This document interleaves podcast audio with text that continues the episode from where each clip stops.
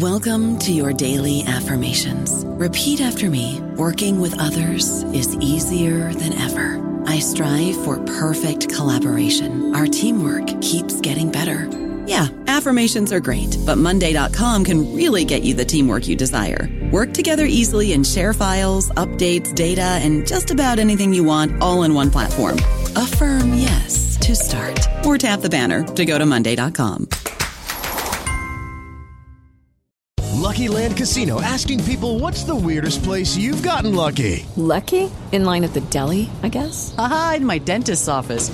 More than once, actually. Do I have to say? Yes, you do. In the car before my kids' PTA meeting. Really? Yes. Excuse me, what's the weirdest place you've gotten lucky? I never win and tell. Well, there you have it. You can get lucky anywhere playing at LuckyLandSlots.com. Play for free right now. Are you feeling lucky? No purchase necessary. Void where prohibited by law. 18 plus. Terms and conditions apply. See website for details. Hello, everybody. This is Marshall Poe. I'm the editor of the New Books Network, and I'd like to tell you that we have a new and improved website. It has two new features that we think you'll love. One of them is a vastly improved search engine so that when you type in keywords, you'll get a bunch of episodes really quick. The other is the ability to create a listener account. And in that listener account, you can save episodes for later listening. So you can create a kind of listening list. We think these features are neat and we think you'll enjoy them. Please visit the site today.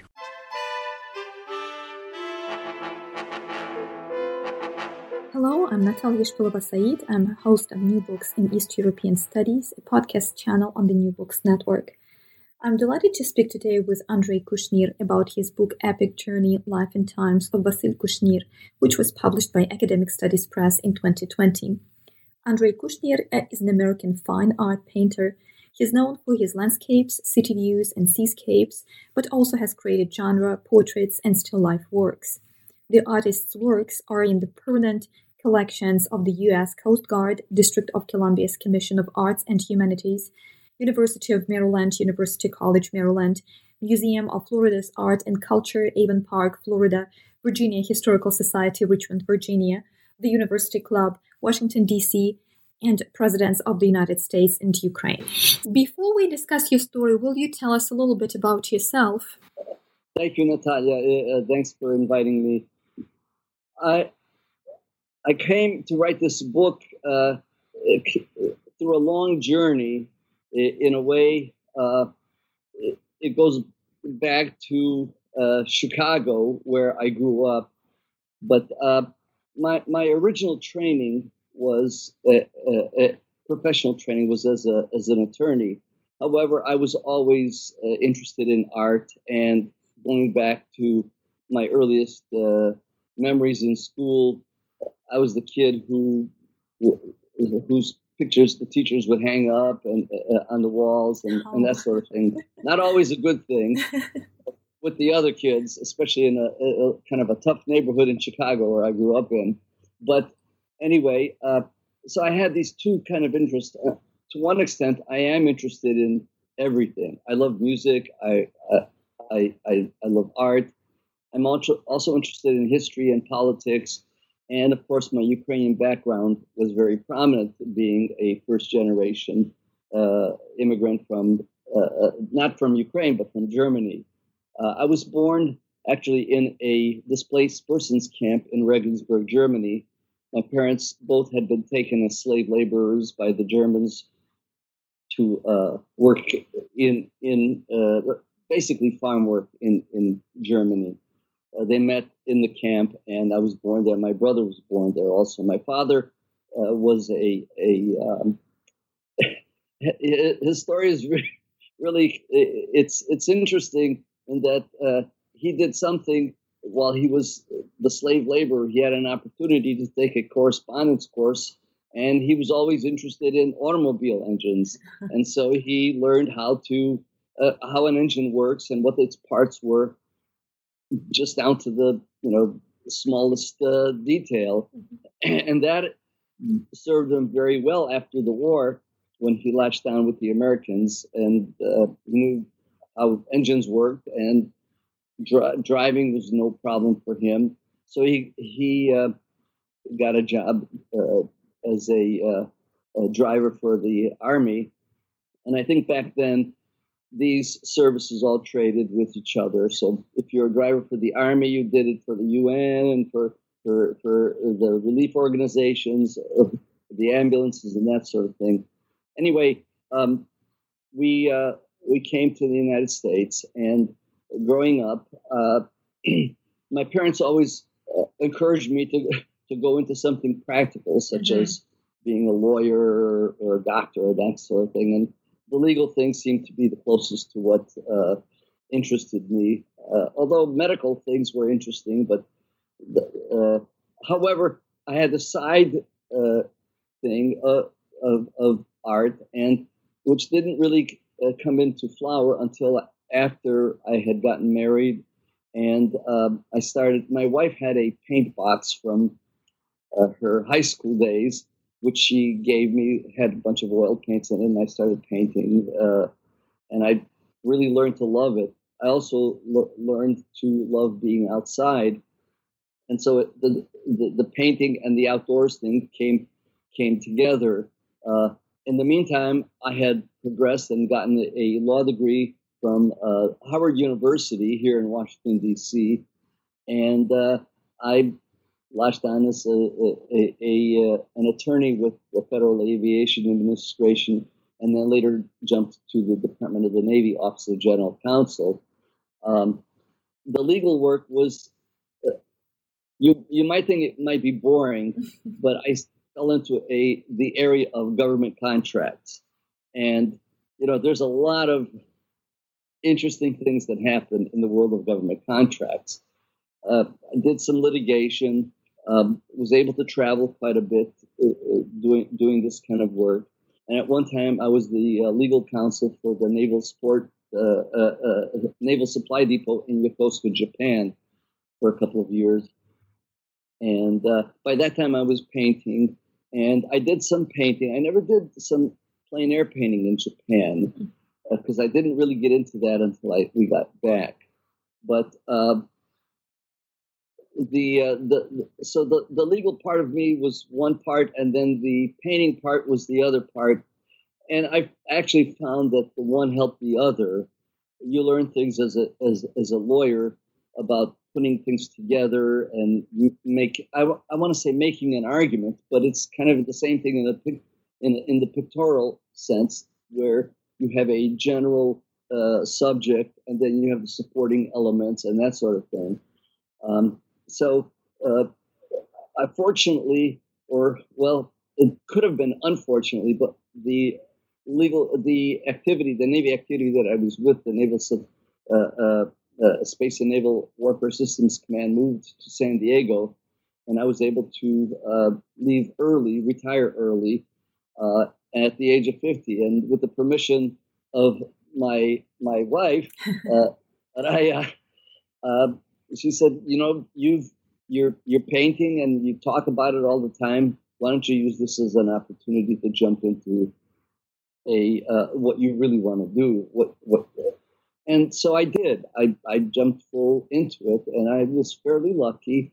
Uh, uh, within a couple of years after uh, swimming around in the art world, I got into a gallery here in Washington D.C., where whose owner Michelle Taylor was also an artist, and she saw my drive and she helped me transition to painting larger uh, paintings and and uh, I uh, the thoughts of design and color and that sort of thing.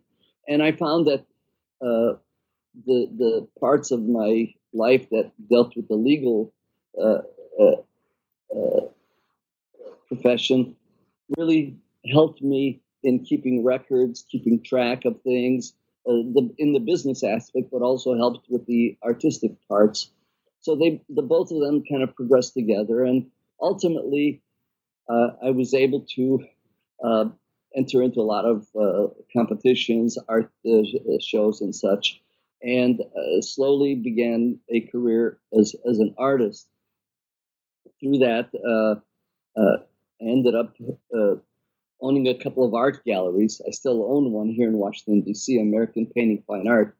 But the first two were as business partner with Michelle Taylor, who kind of knew the ropes of the art world and I was kind of the detail guy since I knew about keeping records and that sort of thing. And uh, we ended up with uh, one gallery in Ellicott City and another in Manhattan, actually in the Ukrainian village, uh, which was a, a, great uh, accomplishment as far as I was concerned. I was there. And uh, in fact, our gallery faced uh, Taras uh, place, right uh, a few doors down from the Ukrainian Museum. And uh, it was very comfortable. Um, I still lived here. Uh, uh, my business partner Michelle moved up to New York, and she lived actually in the building where the gallery was. And we were there for five years until the downturn happened, in Mm. which everything kind of fell apart. Uh, plus, Cooper Union, which was right across the street from us, decided to build this new building, and uh, it just became impossible to, to do business there for, for a few years. Mhm. In which case, she ended up moving back across the country, and I had to close the gallery. I still keep some contacts in New York, Mhm. uh, but I, I, I, at the same time, I opened a shop here in Washington D.C., and that's where my my art is uh, uh, shown primarily, and uh, uh, where I have a little office and a, gallery, and, and so it's it's it's good. In the meantime, my parents, uh, who were living in Chicago, uh, in the Chic- actually Chicago area, they moved to uh, a little suburb called Palatine, and they had a couple of um, acres there. My uh, my father really got into beekeeping, which his father did as as a uh, back in Ukraine, um, and so it, they also had it's it was probably a, a, a Ukrainian immigrant's dream come true. They had a huge uh, garden uh, and uh, a kitchen garden. They grew everything. And they also had fruit trees, uh, uh, raspberries, strawberries, every kind of tomato, every vegetable you can think of. Um, plenty of flowers, and they they did uh, sell some uh, honey and produce like that. Ultimately, they ended up moving to Florida as they got a little older and they wanted to be in a, a bit of a better climate. In the meantime, I'm kind of progressing, uh, uh, trying to progress the story uh, in a unified way. But in the meantime, you know, you grow up in in, in, a, in a household where your parents primarily speak Ukrainian, um, and and you hear these stories, and the stories just keep coming, um, and to some extent, it's in one ear and out the other. You're you're in uh, you're in a different world from what they're in, and uh, but I but being the eldest of the family and closest and remembering actually being in Germany very very poorly, but I do remember a little bit of it, and um, you you you feel a little closer. I, I know that my brother Anatoly and and myself uh, seem to be a little bit more uh, receptive to the Ukrainian uh, immigrant experience. My sister and younger brother, uh, my sister Nadia and younger brother Volodya, are um, much more uh, uh, integrated into the American culture. I, I think, although they they're both real dogmatic Ukrainians as well, so it's uh, uh, their attitudes are just slightly different from from Tony's and mine. Um, but my father uh, had this almost uh, I don't want to say cross the bear. He he his family had gone through some horrific experiences. Members had been sent to Siberia, other places in in in in, in, in the uh, Soviet Russian Empire, uh, and um, he, you know these things were always on his mind. And um, at one point, he was talking about, well, I'm, I I need to get this out of out of my system. I I need to tell somebody my story. And he had checked around uh, about uh, finding maybe someone who might uh, record these things or this sort of uh, idea. Ultimately, it occurred to me. Uh, actually, I I learned, and he showed me a, a bunch of things that he had. He had a lot of postcards, which blew my mind. These were cards that his father had sent to him while he was a slave laborer in Germany from Ukraine. How could this be? And he said, Well, they had a very efficient post, postal system. You you bought a card that was attached to another card, and you filled out yours, and you put your return address on it and such, and you sent it to them. Then when they got it, they filled out their part and they send it back to you. And through through the system, you were able to get. So he doesn't have the cards that he sent to them, but he does have their cards to him, which I I found very fascinating. He also had a postcard that he received from his uncle Danilo, who had been sent also to Siberia. And then this it's really worthy of a movie. They after the they, they were building bunkers against the Japanese for the Soviet Union, and when they built these finished building the bunkers, the the conscripts uh, in these camps had to take the bunkers apart. They loaded them on trains and transported them back through Moscow and up to the Arctic Circle. The uh, I didn't even know there was a, a country called Komi, K O M I.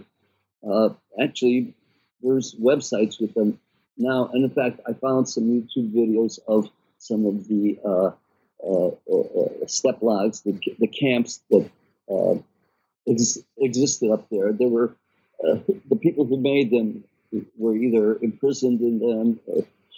anyhow, my, my, my uncle was with a group that was building bridges over the Yenisei River, which is apparently one of the longest rivers in the world. Uh, and but up there, he had said that um, the vegetation was so stunted you couldn't even cut a tree as, that would uh, be as high as an axe hand, as as a uh, not axe, as an axle. Um, so anyhow, he was up there, and they lost track of him up there. But my father had these these these documents, and interestingly, I recently came across the book that he actually learned about automobile engines oh, really? that he got while he was in Germany. He still he had all these things, and he was always interested in photography. And so he took a gazillion pictures, and they were all in little canisters. And once I got into this project, I I decided, you know, the lawyer part of me thought, well, geez, there's all this evidence. This is, these aren't just stories. Yeah. These just aren't someone's memories that might be wrong, that might be exaggerated. There's there's some documentary evidence here. So I, uh, I assigned my father a task. I said, you know, I'll do this darn thing, but uh, you got to help me out. Um, how about writing some of this stuff down? Because, and he just went right to it and he wrote, I don't know, 30, 40 pages in tiny little Ukrainian writing, mostly stream of consciousness, mm-hmm. you know, one sentence going a page or two pages long um, which then I realized if I'm going to do this, it, I'd, I'd, have to really to understand it, to translate it. So this is one of these things that took I don't know 15 years to over a period of time. Just my part of it, uh, and I'm glad that he did it early on because toward the end, the last couple of years of his life, there were some holes that needed to be in his narrative. And I asked him, I, I would write questions out to him, and I said, Can you just respond to these questions? Well, his responses were not very satisfactory. He would just start repeating what he had written before. The, the, the, the, the, the good thing was, uh, they were down in Florida, and my brother Wally, who lived with them, would hear the, hear them from from him. And so I very carefully uh, worked through Wally to find out whether the the the stories changed over time, whether they were different from what I got. And darn, it was this. It was the same thing. It's not like he memorized the same words, but he would go over the same details with him. So I, I had a pretty good uh, feeling that uh, what I was getting at was close to to what really happened. And with the various documents, uh, I felt pretty comfortable at putting together a, a narrative about it. Once I got into the narrative, I thought, geez, I am so lucky uh, that I started this thing because it was much more complex. There were many more parts to it than I would have ever uh, imagined. I spent a week down in Florida with my father, just actually on the same computer. I, I made I scans of, of the postcards that he had gotten from his parents, and we went through every postcard. And you know, because the writing was faded, so I, we'd have to blow it up, and together we put, pasted them together. You know, figured out what, what they said, um, and in some cases, I mean, he had. I guess when he was in in, in Germany uh, uh, working for the farmer, he would get these these cards and he could understand them right then. But this is 50, 60 years later, looking at them, he couldn't remember some of these things. Um, but together, we were able to piece uh, mostly what was said there. Some some of it was had been blacked out by censors and such. So that was kind of a fascinating. It was a detective kind of a job. So that's how the book kind of came into being, and uh, uh, it, it's the, the book is totally something different from everything else that I've been doing for the last uh, 20, almost 30 years since I uh, left the Navy, because everything else has been related to my art projects. And I've had a number of them, apart from the galleries. I um, undertook a project uh, about 12, 13 years ago to paint the entire Shenandoah Valley. Uh, you need a lot of paint if you're going to paint a whole valley. Uh, but um, I I fell in with a with a, with a, a, a, group people, including some scholars and people who lived in the valley, and uh, geographers and publishers and such, who guided me to places that were historical and cultural interest in the valley. And of course, for an artist, you, you can't get much better than to have to go out there and stand in some beautiful field or in some little village, and uh, they were painting of a scene. So in a way, the paintings kind of are a, a bit like the book. Mm-hmm. Uh, they tell a story. They they they they have context. They uh, and they um, so really, when I think of it, I'm kind of doing the same thing in both with both uh, uh, both of these projects, uh, the book and and the Shenandoah thing. And I also, when we were up in New York, I painted a lot in the East Village. I've got a group of paintings there. I'm working on another book of the, the paintings uh, uh, of the East Village and what it was like back then. It's now 10 years since since that, that shop closed down. But we were there when, when there were still things going on, like CBGB, you know, the, the, the, the club, uh, the Amato Opera, the the Surma bookshop, uh, which has closed since then, and uh, so that's uh, in a way I've, I'm very fortunate uh, that uh, been able to use both the the, the uh, legal part, legal mind part of it, and and the art the the part that relates to trying to uh, capture something, uh, uh, an emotion mainly uh, of what the scene is like. Mm-hmm. I don't know about you, but I'm very busy and I don't have a lot of time to cook. That's why I subscribe to Factor. Eating better is easy with Factor's delicious, ready to eat meals. Every fresh, never frozen meal is chef crafted, dietitian approved, and ready to go in just two minutes. You'll have over 35 different options to choose from every week, including Calorie Smart, Protein Plus, and Keto. These are two minute meals. Factor meals are ready to eat and heat, so there's no prepping, cooking, or cleanup needed. They're flexible for your schedule. Get as much or as little as you need by choosing your meals every week. Factor is the perfect solution if you're looking for fast, premium options with no cooking required. Sign up and save. We've done the math, and this is important. Factor is less expensive than takeout, and every meal is dietitian approved to be nutritious and delicious. Head to factormeals.com slash NBN50 and use code NBN50 to get 50% off. That's code NBN50 at factormeals.com slash NBN50 to get 50% off. The story that you describe is very difficult to read because it triggers uh, deep and intense emotions. And at times, it reads like a movie plot because it's so difficult to believe that one person had to live through all those atrocities that you mentioned. I'm wondering what was the triggering point for this project? What made you want to share your father's story with the audience and with the public? Well, it, you know, it, it's an evolving thing. I guess it's sort of like life itself. Uh, but, you know, in, in a way, I, I can apply the same ideas. You know, my father was, was sort of the main thrust of the, the main subject of the story. Uh, just in, in a, as in a painting, you, you would have the main subject of the painting and all of these other elements are supportive of it. But it has, in, in order for it to be, to, it has to be co- cohesive, and it has to make sense altogether. And so, you know, if if if if you're an attorney and you have someone on the stand and they're telling you and and you're asking them about various uh, facts the the the other the the other side is going to try to poke holes in their story and find inconsistencies or uh, falsehoods and that sort of thing. And that's the part that I try to work hardest on.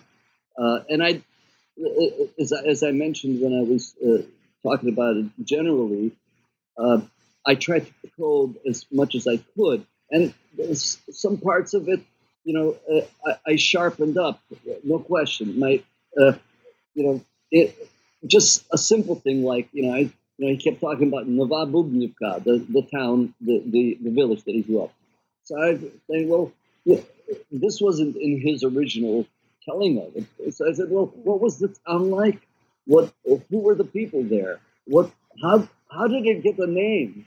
Uh, you know, that, these kind of things. Now, so, you know, how it got the name, I didn't go back to authorities in Ukraine and question them uh, give me the genealogy of the name of this thing. I, I took it on, on faith. But certain things, for instance, he's, his understanding was he thought that his his grandfather, the one who had been executed by by by the Chekists, was had been a serf. Well, you know, after I put the story into chronological order, I found that he was born after serfdom ended. So he couldn't have been a serf. So I said that. So then my father says, well, he was, I know he was very poor. And in, in fact, his wife, Yarina, who was uh, my great grandmother, um, she's the, she actually lived throughout this whole thing longer than anybody. Mm-hmm. She was the she was the the anchor for this thing. So when, when his father and mother were taken to prison to, to Siberia and to Mariupol, uh, uh, he lived with his grandmother, with Yarina, and his uncle Danilo lived with Yarina. And then uh, uh apparently, uh, I, I asked my father, now how did they let her? You know, they, they they killed her husband. How did they let her live? He goes, well, you know, they she came from an extremely poor family, and she was like an untouchable, even to, to the communists. Uh, they re- the, the, the, more uh, downtrodden you were, the greater you you were elevated with respect, and so she somehow was able to to survive, even though members of her family were shot and you know uh, beaten, tortured, sent to this kind of thing. Uh, she she persevered through all this, all these things going through her and she ended up dying in Ukraine. I guess it was in the 60s. My grandmother lived with her. Uh, she was apparently 96 when she died. Uh, so she, her her life was slightly longer than my father's, but she had, you know, her life goes back to the previous century. Uh, so anyway, the story sort of un- unfolded. The original, the initial part that got me interested was when when these Chekists came and and and, and shot my my great grandfather in front of his family, and that was my father's initial. I don't want to say origin story, but it that's kind of the thing that prompted uh, all these things. So when I'm when I'm tracing through this, I noticed that that's kind of the the fact that that my grandfather was in the Petliura army that became a stain on everything, everything from that point on. Mm-hmm. And no matter what amnesties were were were proclaimed or what other uh, corrective things people tried to do, once you had that stain, no, you couldn't get rid of it in, in that society. Mm-hmm. Uh, so it was uh, this, this, my my duty. I felt was to cross check as much of the story as I can, make sure that there weren't inconsistencies. The other thing I wanted to I, I do want to mention is I made a conscious decision to do this in English because, and I had given this uh, uh, uh, the story to several people to, to, to read before I sent it to the publisher. And in each case, I was told, you know, I never knew this. You know, it, uh, all I knew about what was happening in communist time was from Dr. Zhivago. You know, yeah, that's that's basically the level on which most people understand what life was there. And of course, you know, Ukraine was kind of a closed place; no one could go there even if you were Ukrainian, and, and you know, sort of like uh, Chernobyl. It, was it, was a black hole, and no information about the Holodomor, about anything, uh, could, could, could escape from there. So um, the idea was, well, here was an interesting story that covered a long period of time. Uh, a lot of has a lot of hooks in it to other things that uh, if if it was just put forth simply uh, and convincingly in a kind of an unadorned way. I'm not a professional writer. Uh, there, there, there aren't a lot of adjectives in this. I tried to put this put it together using my father's words as much as I could, but you know his words sometimes ran on and on and on. So you, you had to you had to kind of uh, uh, herd it all together uh, and try to tell it in a linear fashion, like you said, uh, you know, with a start, beginning, and end. And there, I'll I'll make no excuses for it. The the thrust of the whole book is about the first two thirds of it. Mm-hmm. The last third, my part, you know, from the time we came to the United States, actually the early Chicago days were, were pretty I thought were interesting. But after that, it's kind of just I just had to finish it, get to to the present. That's that's what I felt. Mm-hmm. So you you notice there's a lot more pictures, photos there to, to just show what life was like in a uh, Ukrainian immigrant's family, and, and I'm sure if we were Brazilian or Italian or whatever, it would be there would be a version of the same thing, probably, mm-hmm. from what I've heard from what other people have uh, described to me. The thrust of it was that first two thirds of, of, the, of the book. Mm-hmm. Your father was sent to Germany uh, during the Second uh, World War, but um, after the Second World War, he did everything he uh, could uh, to not return back to Ukraine, which was under the Soviet rule at that moment. Uh, then uh, he ended up in the United States, and I would say from that point on, um, he it, his story turned into a story of success, probably to some extent. He was able to find a good job, and it took him just a couple of years to start making money. And your family was able to afford things which, for uh, many Ukrainians at that moment, um, were luxuries: cars, private properties, houses. Um, but um, I'm um, wondering what memory of his motherland your father wanted to share with you. What memory about his motherland he wanted to transmit.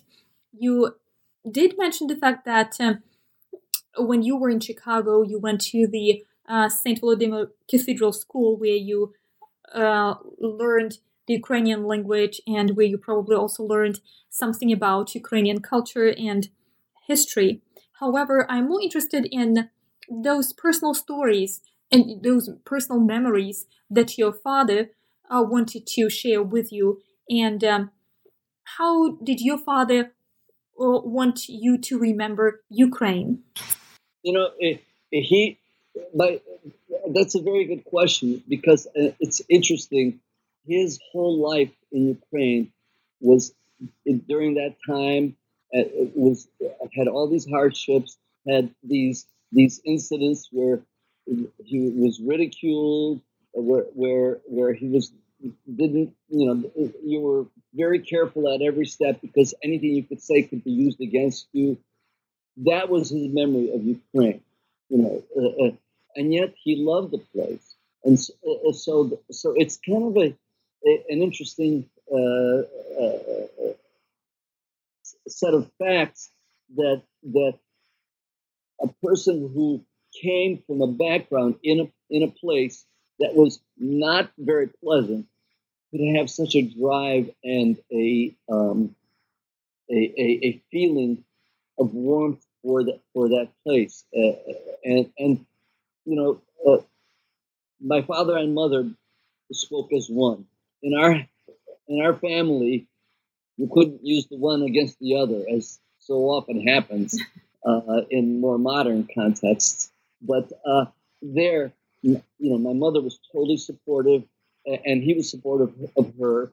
And you know, the the, the community, and I think most Ukrainian communities uh, in the United States, you know, there, I just recently saw the, the, the little movie called Folk about Ukrainian folk dancing. Uh, they're kind of lost in I don't want to say a time warp, but they they dwell on the, the, the, the positive aspects of the culture, not the political situation that, that existed there uh, back in Ukraine.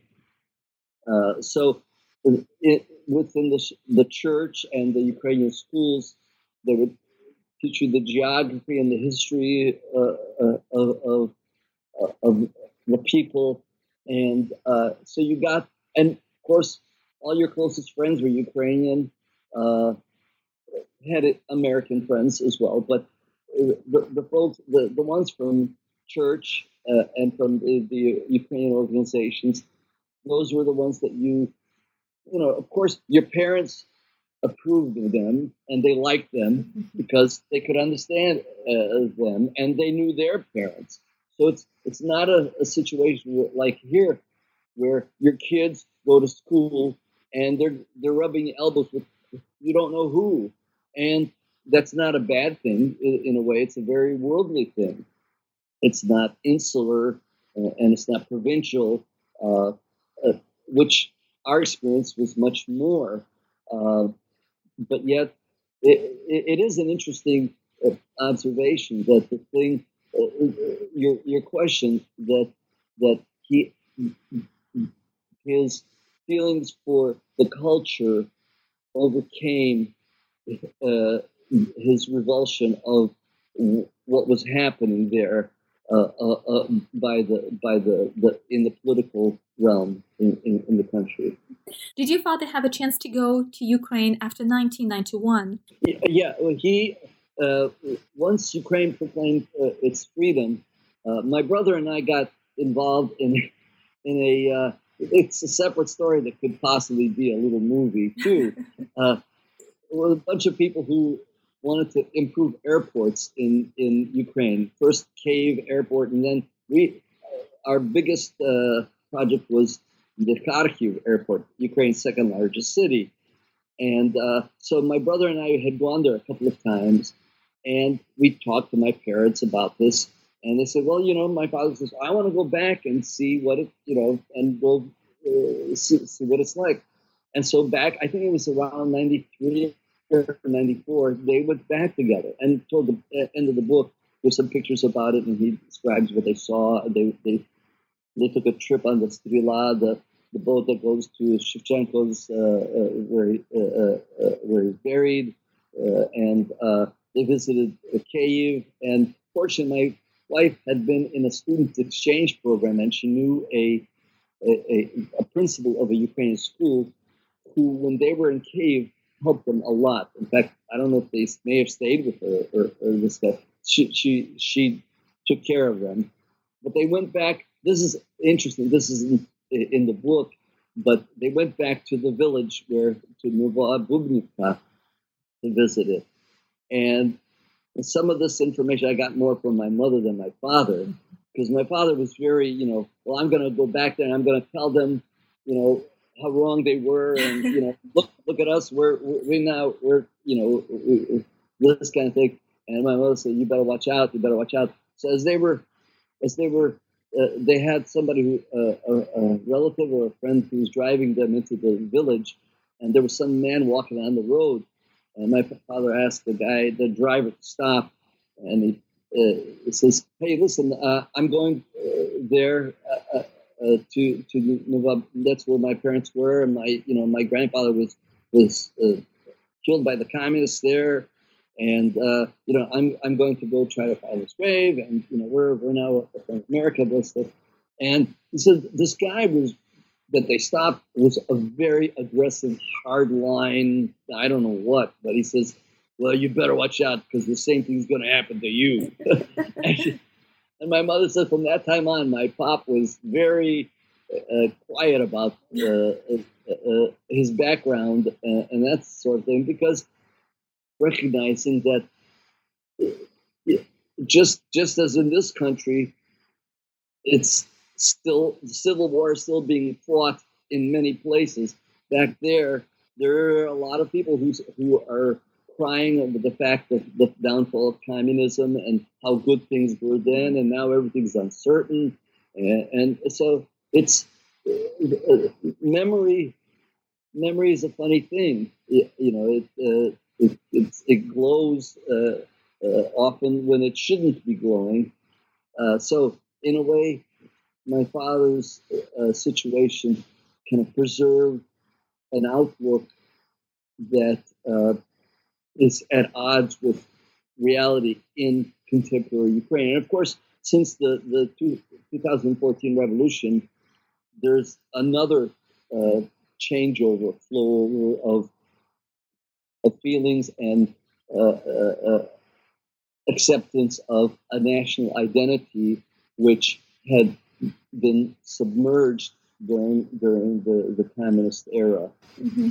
Uh, you speak Ukrainian, and you also mentioned that some of your uh, family members also speak Ukrainian.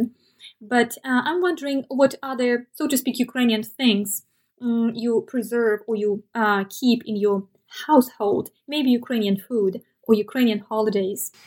My, uh, my wife makes uh, the absolute, her borscht is as good as my mom's. Uh-huh. I mean, it's uh, and it's vegetarian. You oh. know, it's uh, it's uh, she she makes all the Ukrainian, you know, vareniki, the the whole. She can do everything else, and it's not that anybody. She just loves it. Music. We have a huge CD collection, and we've gone to concerts. I'm fortunate being in Washington D.C.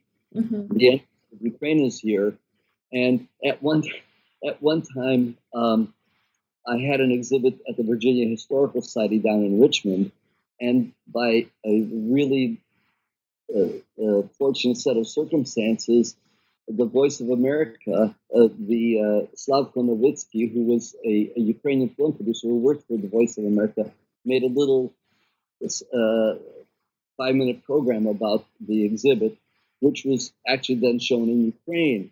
And I found that after that happened, the, people in the embassy, all, all, of a sudden, you know, I got calls, I got invitations to everything. I was a bigger star in Ukraine than I ever was here.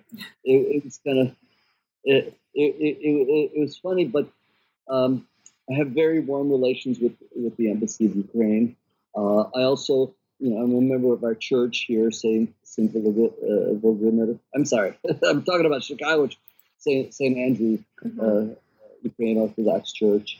Um, my my wife's family is from Toronto area in in Canada, and there her I think her nephew married a lady from Ukraine, and there they have a little baby, and uh, so every there, there's there's still these big broad connections uh, uh, with uh, all of the all of my parents' kids. There, there were four of us had married other Ukrainian uh, Americans uh, here. Now, that's not true of our kids. For some reason, maybe we, you know, see it, it was just too much. I don't know what it is, but but it's fine. Everybody accepts it. Everybody it, uh, knows that this is our heritage, our culture, where we come from, and it's a good culture.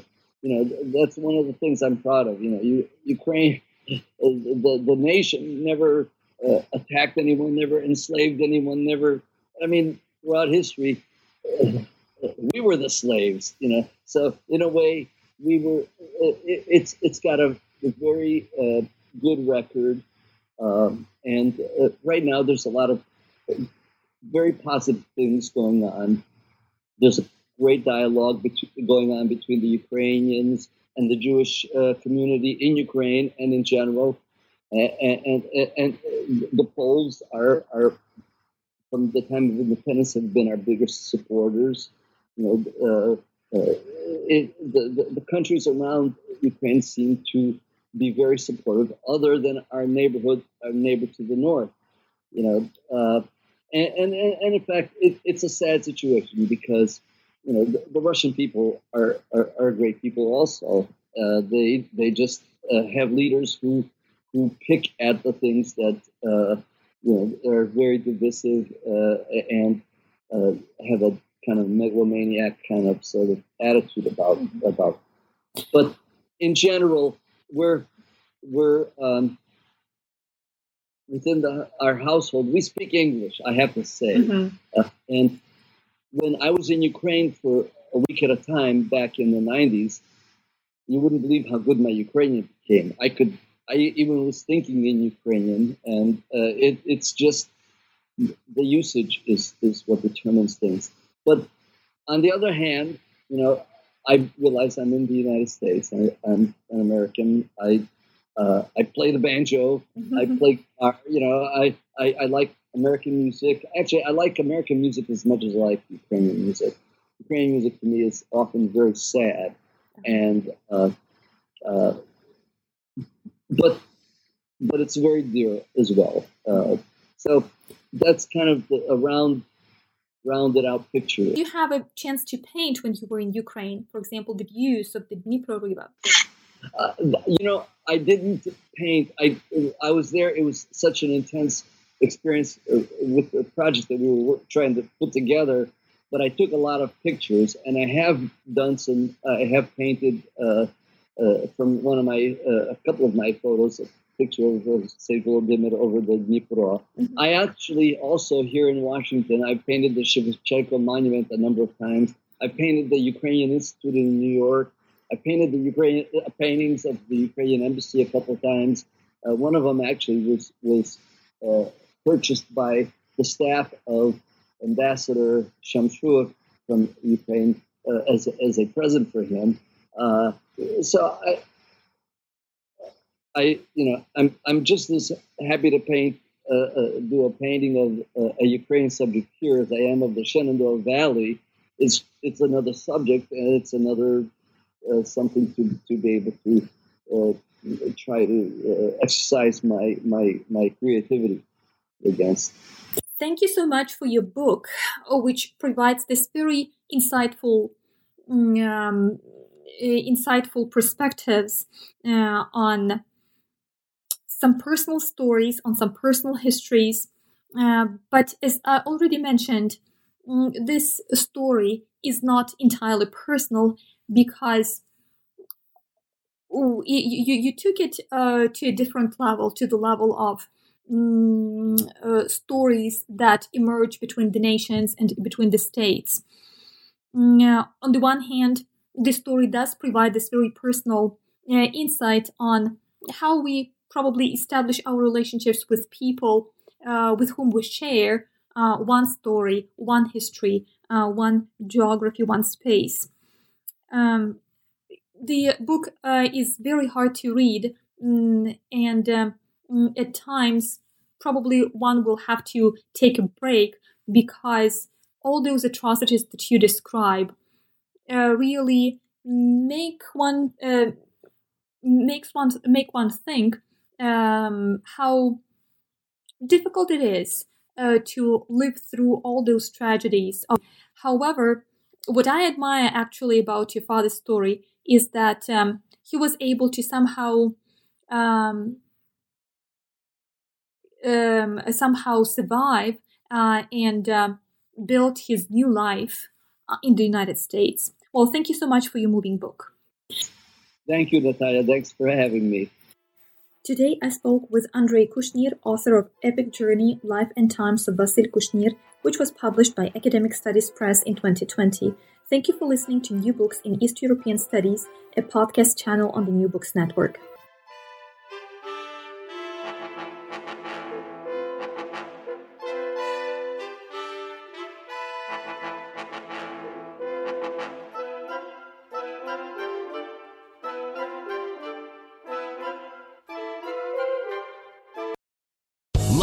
Casino asking people what's the weirdest place you've gotten lucky? Lucky? In line at the deli, I guess? Aha, in my dentist's office.